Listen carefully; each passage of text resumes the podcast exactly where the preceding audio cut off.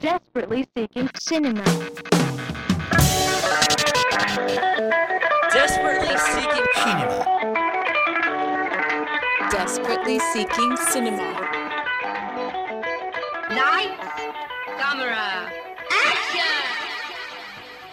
There's, there's kids that I work with at No, my job that are in their 20s and they're ta- they'll talk to me about like I'm having relationship problems and then I go for a walk with them or go for a coffee to the deli with a coworker and this woman in her 20s will be like with someone I've never met and I'll be like oh dear that is Is the that the problem? darkest thing I've ever heard or with somebody that I met once and I'm like okay I got this movie Right. Catfish you have to see. I, I don't know what catfish is Do you know really not? no who what what movie's It, catfish it actually was a film, but it's uh, now the the term is like I'm sure Oxford Dictionary is going to pop up with it. Mm-hmm. But it, it's uh the idea is that um, spoiler alert, um, not our usual spoilers, but uh, this movie is about a guy who he goes through the motions of this relationship. He's like long distance in the U.S. Mm-hmm. Um, I think he's like a mid 30s dude, but yeah, he starts talking with this woman, and she's like, um, "This is, you know, these are photos of me. I, I can't remember her Mhm. background and stuff. She said she has kids and stuff like that. And he's like, "Oh, that's no problem." Um, she's like sending photos of her kids, like, uh, you know, my so it's about child an had internet her- relationship. my child had her play and everything like this, you know, Okay. today. And um, like as the film progresses, you know, this guy he takes like a flight to go see her and goes Mm-hmm. to her address, and it's literally just like a shed. And then he looks inside. He's like, okay, obviously nobody lives here. I must have the wrong address or something like this. So But you it know, is these destitute poor people that were that were purporting a different image online. Is that the idea? That's basically it. You know, to Ah. catfish someone is to uh, pretend to be someone else uh, Mhm. for like dating slash sexual purposes or fulfillment of some sort. But yeah, Mhm. and that Oh, I have. Yeah, I have heard that term. Yeah, Yeah. specifically on the internet. yeah, Uh huh. Wi- yeah. and you know you pretend to be someone else and uh, rope somebody in. right. You know, and uh, but yeah, it's it was a really sad movie because they eventually meet the woman and she's just like very average. There's a very generous. there's a very good uh, comedy. Pr- maybe my favorite. It could be considered a comedy. uh, yeah, there's a really good movie. Sad and- oh, comedy. Could, is it possible to bring up a browser here? Browser, yeah. Um, it's this excellent Aubrey Plaza and uh, Elizabeth Olsen comedy from maybe a year or two ago. And I'm an idiot because I've seen it twice at least, and uh, I just can't remember the title. Uh, but basically, it's like um, uh, Ingrid Goes West is what it's called. And man, is this a great dark comedy from a couple years ago where basically Aubrey Plaza, the movie opens. Well, I'm going to make this short, but sh- Aubrey Plaza is dealing with mental health issues. She starts following Elizabeth Olsen on the other side of the country, an Instagram star, and it's this creepy dark comedy where she takes a flight across the country and starts like basically following her around and trying to work her way into her life and she does befriend her and uh, it's really dark like uh, through instagram yeah and uh, but an excellent comedy ingrid goes west which is it's on netflix and whatever it's not uh, diamond in the rough i think a lot of people saw it and uh, super dark though very funny um, and on that note, I was talking to you about that. I finally watched this Three Billboards from Ebbing, Missouri movie. Yeah. And uh, I, I'm sorry, but I just I hated this movie, and it, it was just awful. This it was technically good and it was acted well. It won the BAFTA for the best movie of the year How did and- it get so much clout if uh, it, It- was so unlikable? because it's just those big awards shows are a bunch of BS. They're they're not based What's the on premise any kind of of. this? These It's essentially what are the billboards? It's Frances Mc. Frances McDormand is a. It's got Sam Rockwell, who's excellent. The acting is excellent, but basically, Frances McDormand's daughter was murdered, and it's in a small town in Missouri, Ebbing, and she is pissed off that the case is just, you know, it's this this cold case. Um, and nothing's being done. Her daughter was raped and killed. So she basically rents out these three huge billboards in the town, calling out to the sh- uh, constable or whoever he is on why is nothing being done. These really over the top billboards, and Woody Harrelson plays the cop or whatever.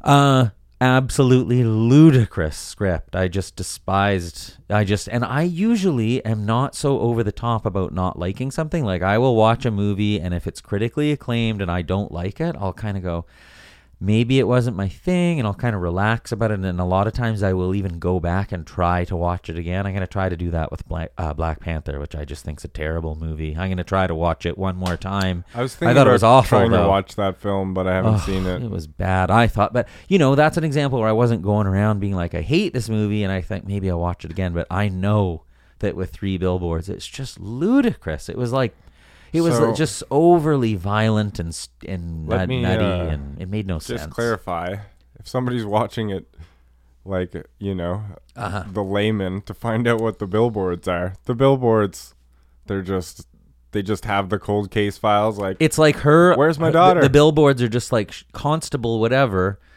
You know, on the first one, and then the second billboard's like, "My daughter was like raped while she before she was murdered," and then the third billboard's like, "Why hasn't the case been dealt with?" or Oh. whatever. So everyone in town, it obviously instantly in a small town becomes overly like more than political. It becomes like people are starting to get hurt, and it's like starts a war with, politically within the town, you know. But it's just over the top, and you know what? I, I like Martin McDonagh's the director, uh, writer. He's an Irish guy. As I, uh, you know, he did that movie in in Bruges. He did Okay, call- right. really well respected movie, and I like that movie. And he did one called Seven Psychopaths with a big cast. right.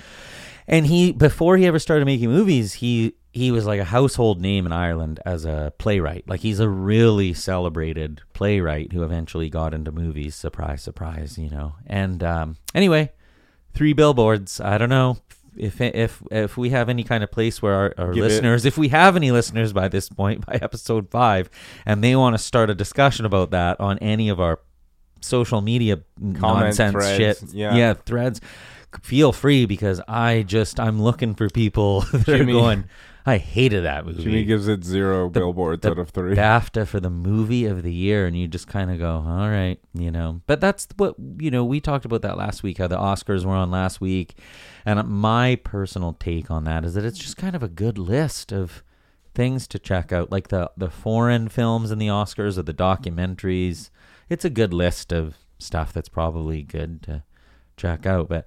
There's no way to quantify when you mix in all of the politics. I'm not. This is nothing original, but there's no way to quantify what the best movie is, you know, when you're dealing with the all the politics of something like that. It's it's absolutely obscene. I mean, the the, the movies are nominated based on how much money went into the campaign to get it nominated right off the bat. You know, Um, yeah, one of the I I know that one of the most highly criticized, well, a couple of them, you know, best picture is always really criticized, but um, Mm-hmm. one of the most criticized categories is always best foreign film because Yeah. they always include uh, only a single entry from one country. So if Oh, two wow. if two Yeah. of the best films were Russian in the same year, I or did not know that. English or something like that, it's like whoop.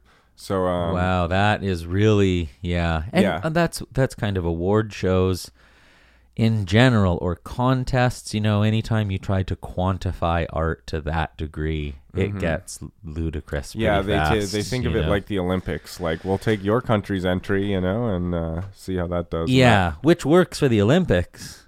Uh, but it doesn't, Doesn't really work for work art. for, for for creative stuff. Yeah. Um. What are- what are we gonna watch today? Well, I was thinking about This- a this foreign film. Sunday afternoon. Um, we haven't done anything Italiano yet, right? Uh huh. And you really Um, like you like Italian movies or? Uh, I haven't seen that many of them, but I've I keep hearing this guy's name, Bernardo Bertolucci. Oh yeah, yeah. He did Last Um, Tango in Paris. Have you he ever did seen Last that? Tango in Paris. I haven't Yeah. seen, but I've heard it's a lot of sexual old Marlon Brando.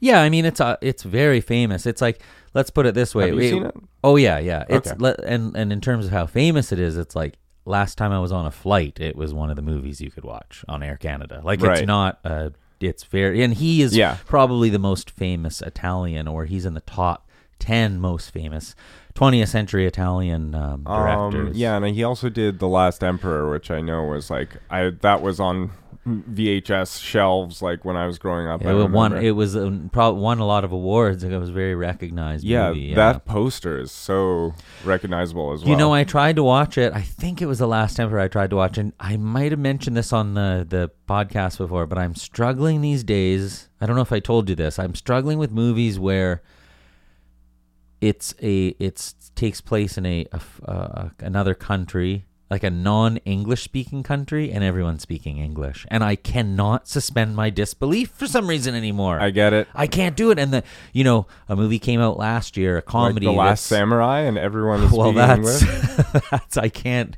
That that's a We'll good get into that, example. yeah. yeah. but uh, you know, even there was a movie this past year called The Death of Stalin. That's um, Armando Iannucci, who's a really famous Scottish guy who did Veep. He does the show Veep, and he did this movie called. Uh, Scottish, and his name's yeah, Aramuchi. yeah, I think he might have even been born there. But he um he did this movie Anything's about possible. about Stalin dying. It's kind of this fictionalized comedy about the death of Stalin and all of the officers uh, uh, in in Hilarious Russia. subject. It, hey, it's really good movie, but you know what? They're speaking English, and I was just like, I did get through it because it's so well written. But uh, Last Emperor, what we were talking about about a year ago, I thought, you know, I've I've never seen The Last Emperor, and I put it on, and I was like, they're speaking English, and I just couldn't do it. I just shut it off. I'm in this weird. I've gotten into this weird space where I would rather we watch it with uh, them speaking in their in Right. their original language with All right. subtitles to to en- enable my suspension of disbelief. So with that as the precursor, Uh-huh. I have this film A Berlucci movie. close. Uh, no, I thought it was. I thought that you. Bertolucci. oh, Berlucci. Yeah. Uh, yeah. uh, what? D- I said Berlucci. I feel It's, like it's a very not saying the T. Americanized. It's a very Americanized You're like pronunciation. saying Bertolucci or something, but um, Berlucci. We'll work on it. Um, but yeah, Mine's Il Conformista or something like that. It's Okay. like the conformist. Have you Uh-huh. heard of this one? I haven't. It's his. Um, Uh, it's like his sixth or seventh film. It's in Italian, so Mhm. that gets the, your uh, criticism out of the way. Fuck. No. and um, yeah, so it's from 1970. It's only his like seventh film, and it seems like it's the one that sort of pushed him into the uh, conversation of Do you- this guy might be one of the best world directors. You know, okay. And do you think that being that he's so famous and that within what you had just said about it, do you think it is it is it is it uh does it fit our sort of what we're trying to do here or is it too popular, you know? Um, I think, I think it's um, like it's relatively popular, but at the same time, like the reviews. Uh, I got to show you some of the reviews. They're absolutely like Yeah, I just saw. I just want to see the uh, the po- the the poster for it. Well, I, do, I can't. My, yeah, the I um, can't bring it I, up. I haven't heard of any of the cast. Have you? No, but I mean, it's a, John it's an Italian movie from fif- forty or fifty years ago, is it not? Like what year is nineteen seventy? Yeah, apparently Uh, it influenced um, Francis Ford Coppola doing The Mhm. Godfather. Mm-hmm. Uh, influenced Steve Buscemi when he's doing The Sopranos. You know, but um, I think it qualifies. I mean, as if anyone you and I know are going off about the conf- we're going off about the conformist at a party this last week. yeah, exactly. You know, I'm sure that a lot of people we know have seen the top two or three most popular Bernardo Bertolucci films, but uh well- yeah, I mean, I think we've talked about the ones that most people know, or that most people our age know. Uh yeah, well could we just quickly see his uh well what were you going to say about the reviews? Filmography. What were you going to say about the reviews of this movie? Um, well, it's just like Are they polarized? Are they po- no, they're just um. Well, I guess this one says that the conformist is flawed, perhaps, but those very flaws may make it Bertolucci's first commercially popular film. Okay. Uh-huh. But um, yeah, uh, I guess it's about the fascist sort of uh, it, Italian time with um, with Mussolini. uh-huh. but um, yeah, I, they talk about like the decor uh, reflecting the story, and uh, Mhm.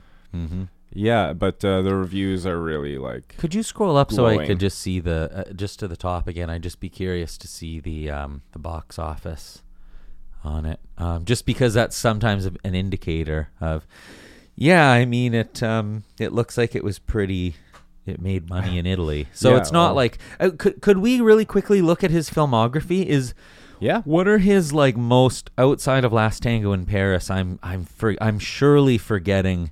Actually, even this is this is good. Could you go right to the top again? Yeah. Um, it's all usually you can sort of see right here what. Yeah, Last Emperor. See, it definitely the Conformist is is in his top five most popular, but I feel like I don't know. It's probably been enough time, and and it's Italian. We could probably get away yeah, with doing that one. 1970. That's that'll be 50 years next year. So I and I don't know. I mean, I've never seen it, and I'm sure a lot of. Is there what? What's one other option? Should we look at one other option for today before we? You you want to do this one? yeah, Wow. I'm, I'm pretty sold on this one. Uh, Once Jeez you Louise, okay. like uh, when you see the reviews, I think you'll. Uh, Well, I just thought usually it was discussion. no, I'm just kidding. No, that's fine. And we we got to get going today. We got. I got a busy afternoon. things to do, people to see.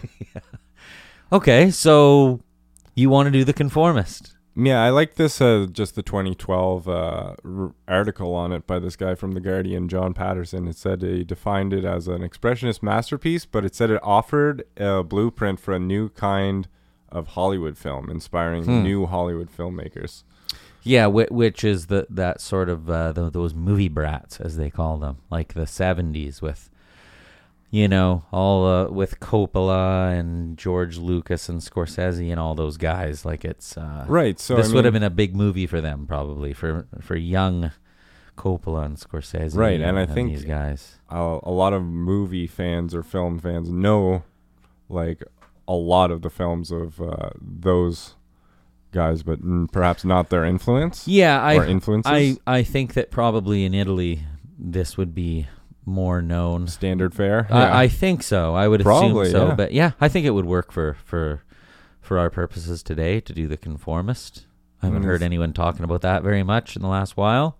It's a co-production of Italian, French, and West German film companies. So it's kind of like Mm. one of those like spaghetti westerns, except not Mm-hmm. Western. more art house, obviously. spaghetti art house. Yeah, Mm-hmm. Spaghetti I'm art. starting to get hungry. Um. Okay. Well, why don't we watch the conformist? Yeah, it's uh 147 minutes. Or wait, no, not 147. An hour and 47 minutes. Perfect. Love it. Um, Under two hours. God damn it. Yeah, 111 minutes. Good. So yeah, That's good. relatively short, and it's like about that. il fascismo.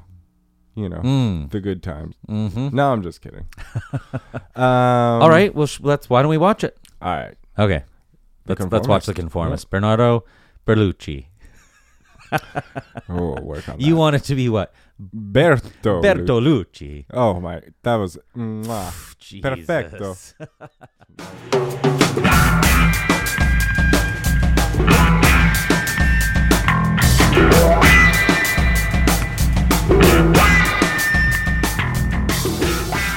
A political drama film is how it was classified on what? Wikipedia? Yeah. Uh huh. What did you think of it? Um, that one was. uh It's gonna take a little more digesting, I think, than uh, Mhm. some of the other ones. The narrative was like, well, it was pretty straightforward. I mean, it seems like a lot of other. Well, it was kind of. I want to say it was almost a mafia film. Like it, it had kind of a feel of that, except as like the mafia was the the uh, political party. Yeah, I, party. I agree with like you know political thriller almost political drama is pretty accurate when you think about it because it's not quite a thriller. It's sort of paced um i mean it's pretty art house for lack of a better term. I know i keep bringing that that term up on the podcast but for lack of a better term it's pretty uh there's a lot of experimental stuff going on with um the the camera and the cinematography. Yeah Well, the yeah. direction. Mhm. Uh, in terms of, um, I don't want to say like showing off, but Uh-huh. in terms of showing your ability with a camera, this guy Bertolucci, he has been, he's been at the top of the heap. Uh, you know, up there with, um, how was it Mitsugushi, who did it, uh, Ugetsu with Uh-huh. all the the different shots. Oh, you mean in terms of the, the, the five movies that we have watched so Yeah. far for the podcast? Oh, yeah, technically speaking, but I don't think that that's a secret either, obviously. With that this guy has about. ability. Well, I mean, he's with a he's camera. he's one of the most famous Italian. Yeah, but I directors. understand why yeah. now. Yeah, He Yeah. some of those shots were like uh, like where the opening shot, for instance, was quite a long single shot, right? Yeah, it was that was noticeable right away. And uh, you know, I was thinking I don't think you had seen Last Tango in in Paris, but this felt a little bit less accessible. Like it, it- my memory of seeing Last Tango in Paris is that it was it's probably his most popular film because he perhaps consciously tried to to make something that would be uh, more accessible. His style, though, I noticed, you know, i i having only seen, I maybe have seen one other of his movies, maybe not, maybe all I had seen previously was Last Tango in Paris, but I could feel his style a little bit after having seen that one.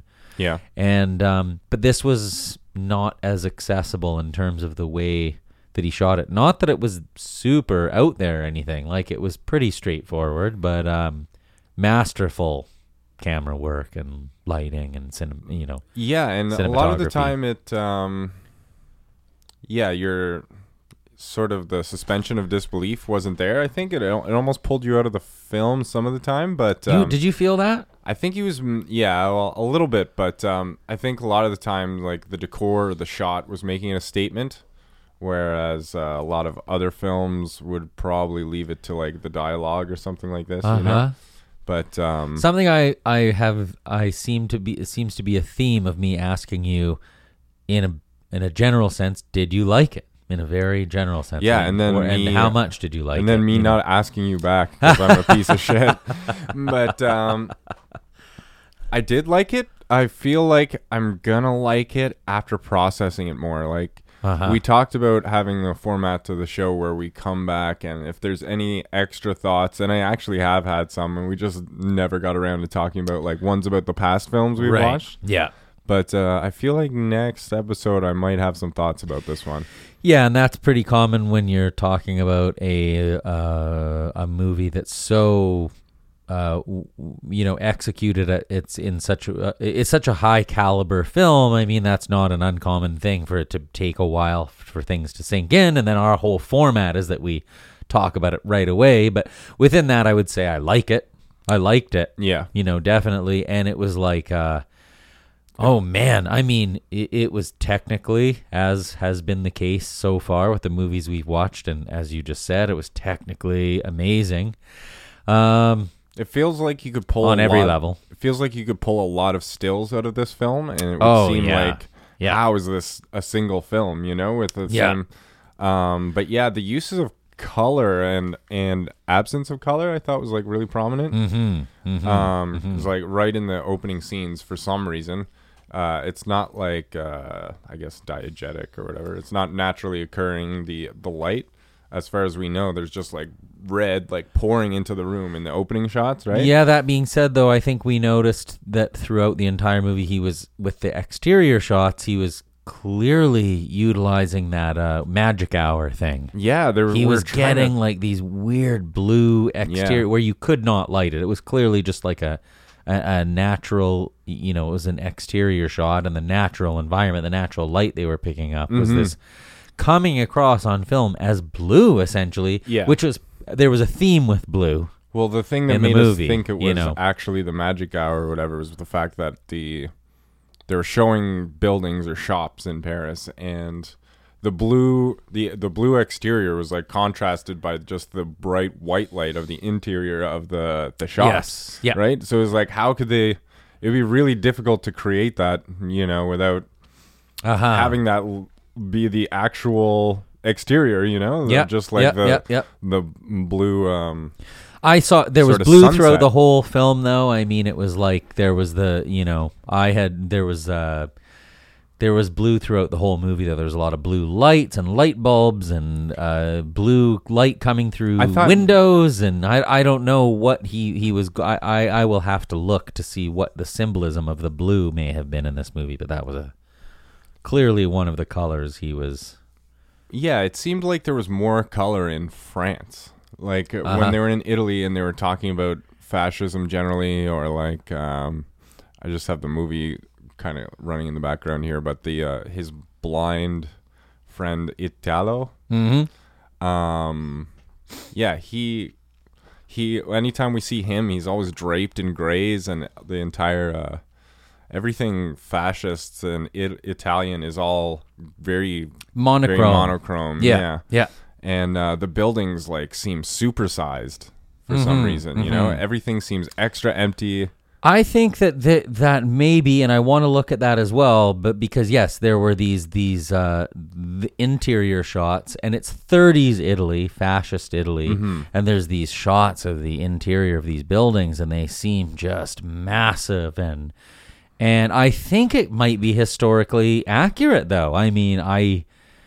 I don't know. We were sort of commenting on like, look at the scope of the interior of these buildings. They're all marble and cold, Right. and empty and gigantic and very um, what's not the word I'm looking for to evoke sort of like a government feel or an authorita- uh, authoritarian. Yeah, they're imposing. They're very imposing, and I think it could be factual. I mean, I'm gonna have yeah. to well, do a bit of reading it might it. have been exaggerated, but uh, Mhm. at times, but even still, I I definitely s- get the sense that um, things were supposed to be like more grandiose for the Yeah. glory of the party and things like this. Yeah. um, like with Nazi Germany and also with Mussolini's. Well, I Mm, liked it since you didn't ask. Uh, again, it, it's funny you commented on not asking, and then you still didn't I ask. I thought I did, but no, I'm joking. But um, uh, I I I I liked it overall, and I think um, I can see why. Like, I think it's considered to be one of uh, Bertolucci's most more popular movies. Again, I think Last Tango in Paris wouldn't fit our format. I think it's a little too popular for what we're what we're trying to cover. But I don't know. People in the West, I have not been in many scenarios where people are talking about uh, The Conformist. I haven't heard a lot of people nerd out about this movie. I haven't read a lot about it. I'd never seen it, and uh, I really liked it. And I could see why he's he's held in such high regard. And uh, like I've said about some of the other uh, uh, directors that we've watched, even thus far in the early stages of this, it makes me want to watch more of his stuff. Like he's, Yeah, absolutely. he's clearly like a, a master, yeah, if it- you will. Yeah, I would be intrigued to see some of those early films um, that he did, like prior to Last Tango in Paris, and, Uh-huh. um, yeah, Last Emperor, and yeah. you We- know he we- did one with Liv Tyler and stuff like later. in the Oh 90s, and, uh, yes, I can picture the poster. She's sort of yeah, I can I remember that vaguely. I've never seen it.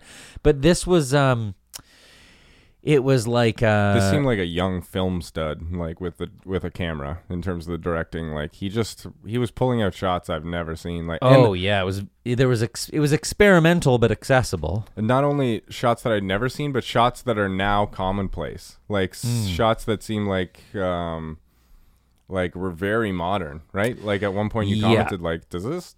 Some of these shots seem very natural. Well, we were we were we I was just going to say that we were taught we commented uh, while we were watching it that it just felt very modern, which is a testament to his ability. Where we're Yeah. talking about a movie that was shot 50 years ago. Yeah. Half Wow. a century ago. Yeah. And everything about it felt very contemporary. This would it would hold up against any contemporary cinema in terms of like what's the shots and the stylistically is incredible. But uh, we noticed some some shots that were very specific. Like there's that one shot where he's got the camera essentially on the ground, and there's leaves that are. You know, half a foot high or whatever, Right. and there's the he's got wind blowing leaves, and you commented exactly what I was thinking was, which was that looks like a shot from the '90s. Yeah. like Like, it it's looked like this low camera along the ground, and the leaves are blowing. Yeah, it looked like uh, Um, Simon Birch or like. Uh, or like uh, Dead Poets Society or something like that, you know. Right. But it, or like something where I don't know, Robin Williams is in it, and there's like piano going like dun, dun, dun, dun, Patch dun, Adams. dun, dun, dun. Yeah, exactly. Patch Adams, the most '90s thing you can think of without like an action star in it. But Um, um, but it, to to to Bertolucci's credit, it, this is 50 years ago, Yeah. and I'm sure it, his the influence of this movie is what we're sort of hitting on here. I'm sure it's very influential, or I'm sure he is very influential, obviously, because Yeah. yeah, it was he was taking risks. That's that's another thing. He, he you could feel that for something that was clearly shot in the late 60s, I think it came out in 1970. So he probably shot this in 68 or 69 or whatever it is, and like he was clearly uh taking risks. Like he was like doing things that were like I mean, it wasn't very conventional. A lot of the shots were not very conventional. They were um but a bit again, I think accessible. Like uh yeah. Um, in terms of the narrative, like, what did you make of, like, I don't know. There was like, do you think there was any parallel between the like sexual repression and political repression? Yes, And- I yeah. do. Yeah, I think that the that the lead guy, uh, I think that that protagonist, and I don't know what the actor's name is. I don't know what the character's name is. I'm. You can. So Italian. Yeah, look Um, at this. Um, his last. Jean Louis Xavier. His last name has more consonants than I think is. I got Legal. through three of his four names. yeah, Jean Louis Tring. Xavier Trintignon. Tring. But his character, he was the protagonist, and clearly there was an issue going on with, I think, his repressed homosexuality. I think. Yeah, well, the You know. you, saw whe- when his um, fiance or wife, uh, I think we saw—I don't know. Yeah. We didn't see the marriage, I don't think. But yeah, anyway, we saw when she was describing her first like sexual experience with this old man and how he was like he was kind of getting off a little bit on it or something like that in the train, Oh, right? Yeah, that's right. In the So- train car. yeah his uh his idea of sexuality like the priest himself said it like he's like what is your well he was questioning his idea of normalcy in terms of like a sexual Yes. relationship and he was just like Also, I think that the insinuation in the in those earlier scenes with the chauffeur that Mm-hmm. he ended up shooting, um, I'm almost certain that the insinuation is that they had met before and that they had slept together before. it's kind of yeah it's striking me how good of a movie it is actually Yeah. now I think he was. I think he, as a child, ha- was Oops. was sexually active in a in a homosexual sense, and then and that's why they kept ta- he kept talking, you know, to the priest and whoever about he just wanted to be normal. He kept saying, "I just want to have a normal life." Ah, I just didn't wanted to- read that I thought it was Well, the- no, they said it like he was No, like, I- "I, want to marry her because I just want to be normal. I just want to. I just want to have like a, a, a no, I mean the part you before. know- Um, like I think that was the, the the child's first like homo. I don't think he. I think that was him meeting him. You know, because I think I think he was being like a bit of a sexual predator, and he saw the kids were giving this kid attention, and then he like picked that kid we'll, out. we'll have to look at that after because But, I feel um, like the insinuation was that there was an established relationship between him and uh, and that guy. I, I which is why he shot him. You know, I don't know. it's too much to Google right now. yeah, and even the shooting itself, it, like um, it was kind of surreal because like. It, when you watch the direction of the gun and the, the shots themselves, they go around the room and none of no bullets really No. strike the guy, Yes. and yet he is struck and down. Much like last week's, Or maybe that explains why he was still alive at the end. yeah, that like he was he, he a bullet skimmed him. Yeah, you know? or he was. Yeah. you know and he th- and he was also dealing with the Mm. guilt for his whole life of thinking he had murdered him which was interesting because when he sees him at the end there's that heavy realization it's a there's a lot going on in that last scene Mm-hmm. uh the fascist government the mussolini government has fallen which is Yeah. heavy um he's running into that guy he's you know that we're talking about he's running Mm-hmm. into the chauffeur he's there's kind of it's very layered at the end. But you had just mentioned the word surreal and that reminded me of you know the last episode we did about that new mexican film museo and Mhm. i had commented or we had talked about how i kind of thought the some of the surrealism that was interjected felt a little out of place. Now i wanted to ask you what did you think? Because I think there were scenes in this that were very similar to Museo, which we watched last week, where there was just surrealism interjected all of a sudden, specifically in that train car scene that you just mentioned, the the exterior uh, shots or the window shots.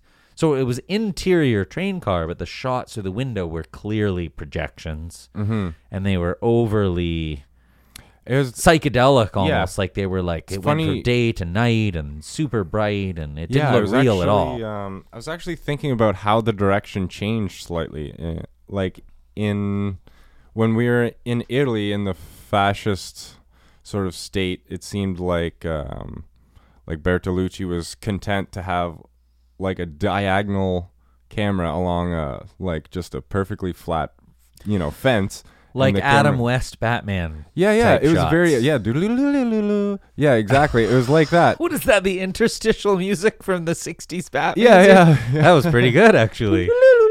Yeah, it's, I used to watch those, I but did too, um, yeah. yeah, it's a classic. They're very good. But um, yeah, no, it was like the the Those angles, diagonal It was very angular, and then by contrast, once we get to the forest, and it's like things are not as orderly as like they're being chased through the forest.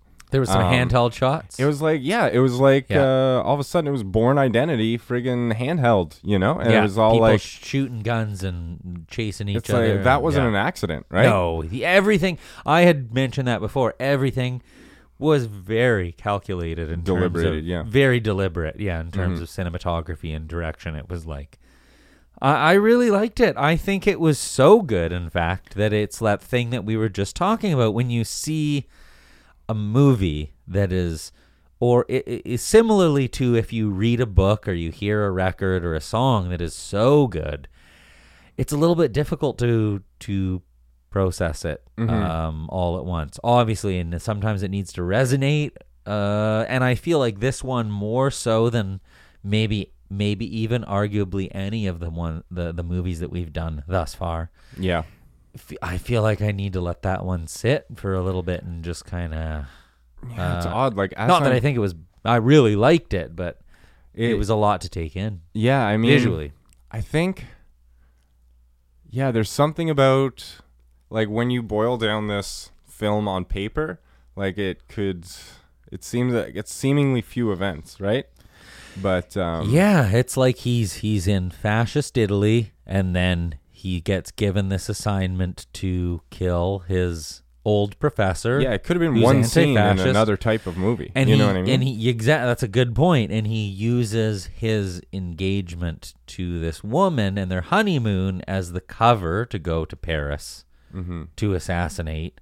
And that's a pretty for how simple that story is, it seemed very complex. So there were there were a lot of complexities within the narrative. yeah. I you mean, know? it almost it made me think of Once Upon a Time in America a couple times. uh-huh. Have you heard of that film? I've seen it. I've seen it. yeah. Um, That's the Sergio Leone movie. Yeah, just Yeah. I think something about the main character being Bit of a long so cold and just being so removed and like Like we, the De Niro character? yeah the De Uh-huh. Niro character and this main Trigno uh that guy his character the main Yeah. character in this one but Jean uh, Xavier Jean Louis Jean Louis Xavier Tringagnano. yeah Oh, we're um butchering his last name. yeah. I'm sorry. I think he's still All the alive as French- far as I could see on the Wikipedia. I apologize. to Jean Louis that's fine if he's dead or if he just rolled over in his grave Oh no, I think he's still with us. To be honest, look at he's 88 years old, 88 still kicking and we're just years active 2018 Yeah, wow and he's in one of the one of probably what is considered to be the great Italian films of all time, and we can't even get his last name right. yeah. Um, but anyway, what were you saying about him? Um, him and De Niro, they're just both similarly cold, and I thought Yes. like the Yeah, he like was the cool. arc was almost more about like the world around them and how it changes all, more than the char- like an actual character arc. We don't really see this. I mean, No, it's well, a good point. We kind of do. Like he never becomes mature or less cold inside or something like that. Like he continues to be um like repressed and maybe like w- at the very end we see him like uh turning back towards the camera and it's like as if he's reconsidering like or you know- Everything? yeah That's always rough when you yeah reconsider your whole life. yeah it's good when there's a camera there for it though but uh Yeah, no, his uh, his entire world's coming down, and he's like, "Oh, what about that homosexual thing?" Well, to and to what you're saying, the the characters within the film commented on his stoicness, like they like they were at that dinner, Mm-hmm. and uh, she, the you know his his fiance was drunk, and they were whatever talking, and then they were actually they they commented within the film on, oh, he's so serious, and Yeah, and he's like, And, "That's you not my know. nature at all." yeah, yeah, of course he's Like, defensive about it. Classic comeback to Uh, "I'm not serious." I'm, and then now that being within that, I have a couple of things that I would say are. I felt like there were one or two moments in the film that I'm a little bit critical of, and I know who am I to to, to criticize this Italian masterpiece, but things like. We, we, we, it reminded me of it because we were talking about him as a character, and he's sort of caught up in this thing, and he's stoic and whatever. And you know, when they're like, there's that dance scene in the in the hall about you know toward the end and they're all they all are in that circle or encircling him in closing, him, yeah. enclosing him and i thought that was a little on the nose um You think so?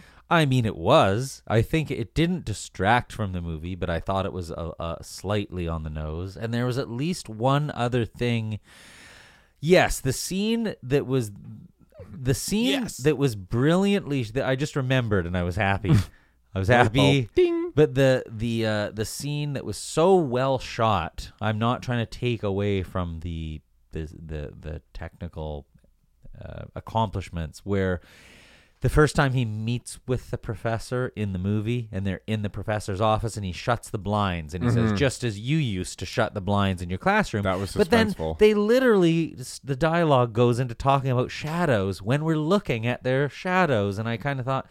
Okay, that's a bit on the nose That as was- well. yeah. You know, so uh, to me, there are one or two things, and unless I'm wrong, and I'm not thinking uh, critically enough about it, I felt there were one or two instances that were a touch on the nose. Um, in defense of that scene, I think the character himself was trying to play up the symbolism of the light. I don't think it was like Ah, that's interesting. because he was. It's Yeah. like it's a pretty famous thing in philosophy, the Plato's cave thing, you know. And it's like, he's yeah, like, all right, let's talk about this. And he said like, this is the best thing you could give me in terms of a gift. Was like these memories Right. when I was doing these lectures and stuff like that. Yeah, so so that's an interesting. So the character, it could have been a very conscious effort on the part of even the character within the film to because to he be did kind shut the, the blind. Yeah, yeah, exactly. and, the- and he was kind of being on the nose with the cave, the the Plato cave yeah, I don't think it was like. analogy. And, Yeah, I think it was intentional symbolism on the character's part, not that, which is not bizarre.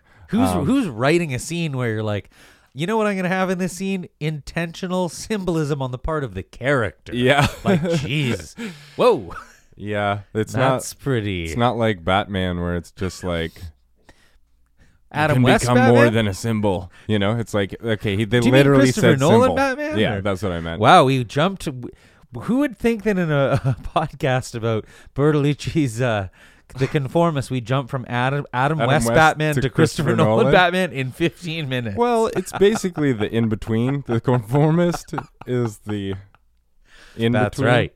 It, Yeah. yeah. it was shot just after the Adam West Batman. yeah, it's the important bridging piece. Heavily influenced those shots. Yeah, that would Those make diagonal shots in this movie were clearly influenced yeah by the Batman, the 60s Batman TV series. Yeah. Yeah. Um. So, well, that's a very If interesting. only that blonde woman had a grappling hook. Get out of that forest. Oh wow. Okay. Um, Which, by the way, I thought that scene was amazing. That that that scene could be in shot in. It, it was. It could be shot. Uh, it could be in a movie from this year, and it would seem Yeah. totally contemporary. Her running through the forest, screaming for her Right. life. yeah, Um, shot exactly as shot- today's films You, are shot. it was almost as though how would you even improve on the way that that was Mhm. shot? yeah, know? no, it seemed like he like he was doing some of the things like Fassbinder did from uh, Ali Fear Eats the Soul. Uh-huh. Like he was doing it. He had some of those um, Episode two. very intentional Oh. episode two, Phantom Menace. No, um, Ugh. sorry. uh, yeah, I just had to put a That's episode one, by the way. Oh yeah, whatever. Tiger of I think episode two but is um, Electric even Boogaloo.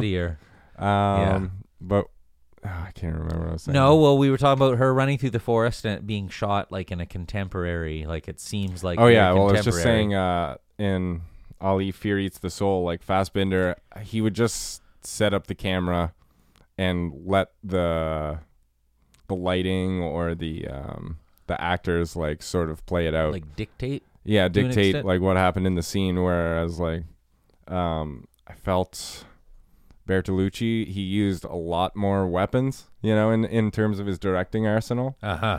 and um, Much more Christopher Nolan. yeah, he used his uh, bat belt. His bat utility belt. utility belt. Yeah, I can Yeah. yeah. I Wow. think of what a utility belt. comparison we've drawn. We'll just hashtag up every Batman person and see like, when do they talk That's about right. Batman? yeah, when we release this one. Yeah. Hashtag Bertolucci, hashtag Adam West, hashtag utility belt. Bertolucci's Batman is the best one. uh, people, what? It's so obscure.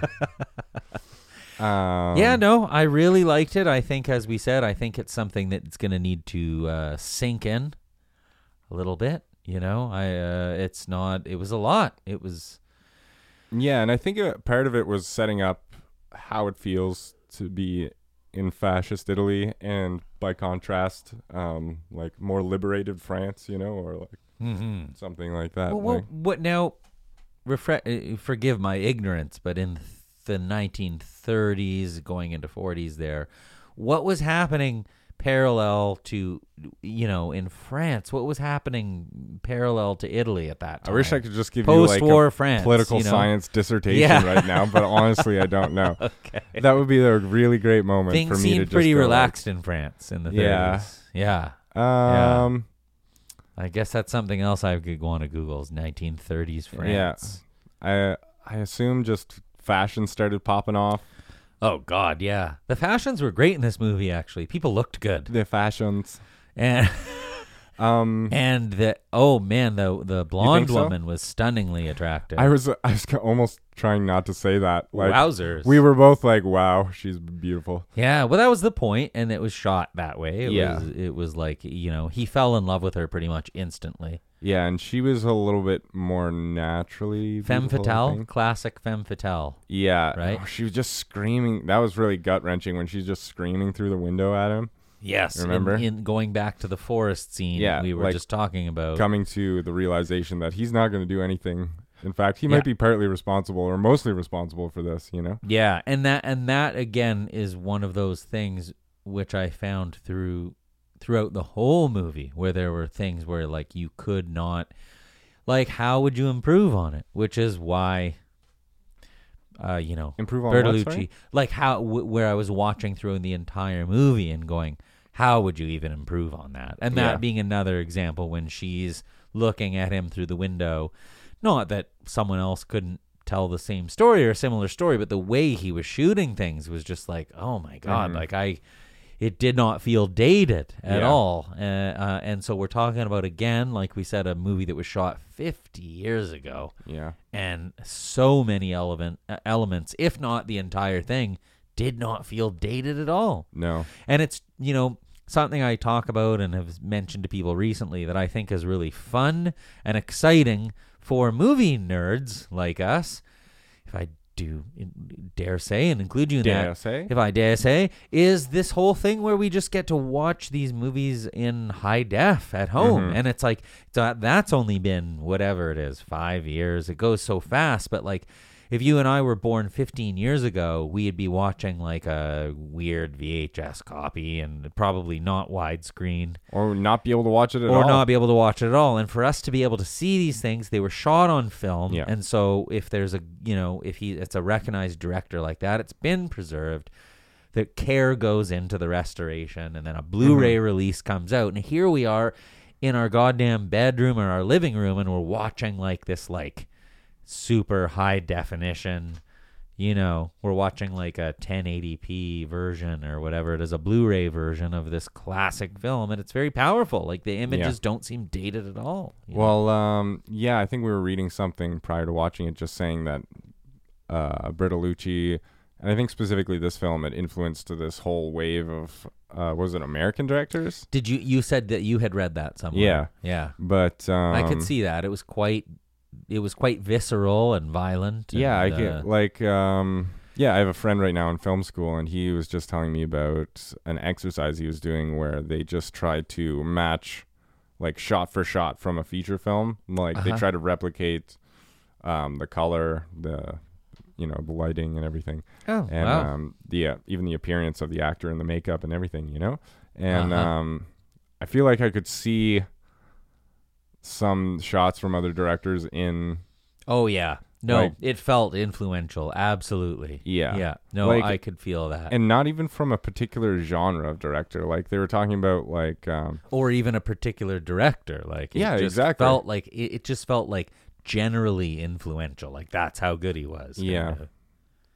yeah, I'm I was pretty astounded I think by um yeah, I think mostly the direction, but as I'm talking about it more, the narrative and everything seems more parallel than I realized, you know? In what sense parallel?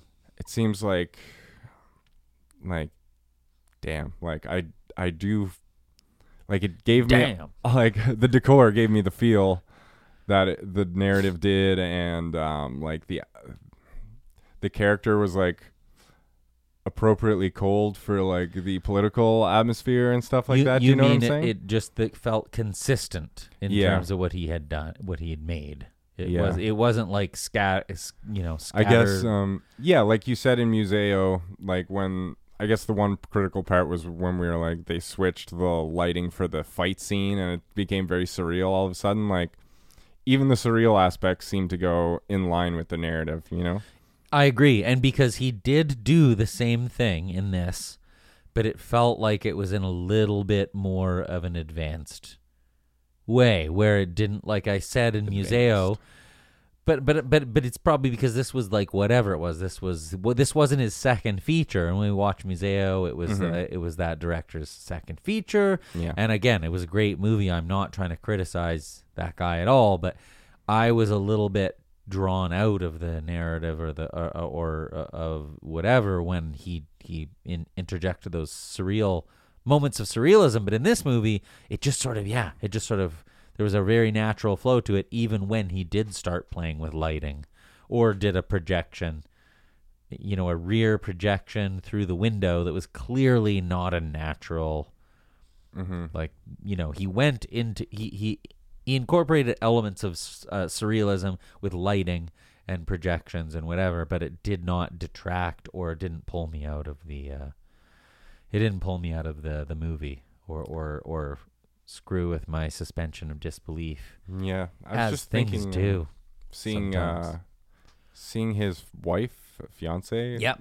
the main character like she was actually like a re- pretty remarkably three-dimensional character and then I was thinking is there any characters that that wasn't the case of? Not really. Like even the professor like you feel like you got to kind of you got to know a little bit before the film's end. even though he was on, on only in about he was in about six minutes of the movie Yeah, exactly. yeah, Very minimal dialogue. Pretty impressive. Yeah, to to get that much of a of a feel for a character in such a uh, small amount of time. Yeah, Yeah. I mean the two women, um, Manganiello, who I I just like saying his name as well, but um, and she even made fun. She was like, "That's not a good name, is it?" She was like, "Man, it's like okay, that's a silly one in Italian too." but um, Yeah, no, the char- the character development. I mean, everything about it kind of worked. Uh, and again, I all I, all I could really say is that in a general sense, I liked it. I well, quite a bit, and I could feels like it was probably pretty influential, and I could see why. For such a well-known director, it would be one of his more popular. But it it, it it seemed less accessible, as I said earlier, than Last Tango in Paris, which is I think why it kind of works for this show. It wasn't, you know, like I say, Last Tango wouldn't work yeah, for I this show. think, it's too um, popular, and and this is sort of a I think worked in terms of Like- something that was Yeah, and like I don't think, like politically or historically, I don't think we missed anything in terms of like, oh, if you didn't know about this invasion in 1941, then you this doesn't make sense. Like I don't think we really missed anything, did we? Like in terms of like that didn't make like sense. Like the setting. Yeah, mean- the political setting and everything like that. Like I don't really know fascist Italy's history that well, you know. But as we talked about uh, on a recent episode, uh, you know, It's the, the- film's the- good enough; it doesn't matter. well, it's these things that you're always looking at a story. You're always looking at a microcosm of these larger stories. Otherwise, it would just be called Mussolini and Biopic, yeah. Yeah, or, it would just be called, you know, fascist Italy would literally be the title. You're looking at a microcosm and uh, it's a backdrop.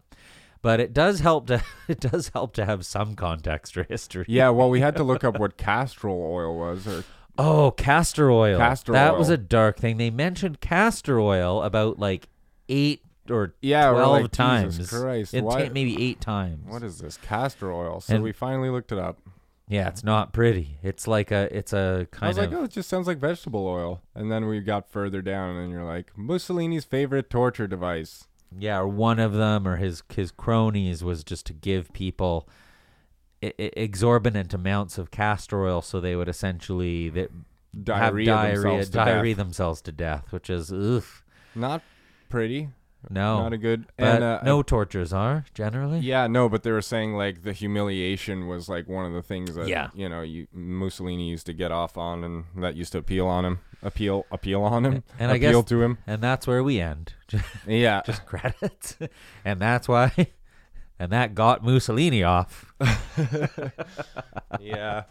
No, that's dark though. And uh there was some dark, dark yeah, stuff yeah. in there. And he confronted his uh you know, the, the the protagonist confronted his own father who was in a mental institution in the context oh of yeah, the I almost forgot about that whole thing. And he confronted him kind of he what was clearly the phrase he kept saying? Slaughter and melancholy. Was it? something like that. But he, Yeah. he basically confronted him. His his father was clear, clearly like a, a, a, working for the government for the fascist government, right? And Yeah. he, he he was conflicted about that as well. It was very Mm-hmm. layered, you know. And he confronts his father and he says. Did you give men castor oil? Did you torture men? Did you murder men? Mm-hmm. And his dad, by the way, voluntarily, I've never seen that in a movie before. His father vol- is already in a mental health facility, and his father voluntarily puts his arms around his back Yeah. to into the straitjacket position. Wrap me up. Wrap me up, and Tie then they, me the up, guys sir. that work at the institution come and put a straitjacket Yeah. on him, and you're the, like, the only time you Never ever seen see that before. is Harry Houdini when he's like, "All right, dunk me. I'm putting on a spectacle." Nobody is "You're like, right, "Wrap me up." Right." Put me in a padded room. I'm done. Yeah. yeah. No, that was the first time outside of Oh, like you geez. say Harry Houdini. Yeah, and that I've Criss seen a Angel. guy fuck Yeah. but I don't know Oh. outside of those real Um, life uh, characters. I don't. I don't know if I've ever seen a Hashtag character in Val a Let's movie. Talk. Yeah, I don't know Not if I. making fun of mental health issues, but uh, no, that was a. m- Yeah, he helicopter whirled his friggin' sleeves around. he basically, yeah, he threw his arms. ar- He hugged himself and went to the guys in the in the mental institution. Put me in a straitjacket. I'm done. yeah, put me back in the oven. Which, as I commented while we were watching, it, that's going to be me in about five to ten years. So that's why it hits the way you've been so talking much. about your job, it sounds like five to ten months. and I have an easy job. So. yeah. Yeah, well, Well, I think that was. uh Anything else you want to say about uh, the conformists? no fascismo. We always with the accents. We even established that we don't think we should do them. Yeah, no, it's irresistible. um, Oh, I can't even imagine where we're gonna go with that as we explore international cinema. Hashtag keep offending everybody with our accents. hashtag fascism. Hashtag anti fa. Let's get real political. Send this one to Alex Jones. Oh dear, No, all right. Alex Jones, what a character! Yeah. Well- don't buy his supplements. Anyway, um, that's the Buy wrapping. anybody's wrapping it up. supplements. yeah, you don't need those. Yeah, I gotta go. I gotta go to dinner. You gotta eat stuff. I got a dinner. I you don't want to podcast forever. I have a dinner tonight with some people. I gotta go. All right. All Wrapping right. it up. All Rick right. Conformist. Thanks for listening, All right. everybody. Goodbye. Bye.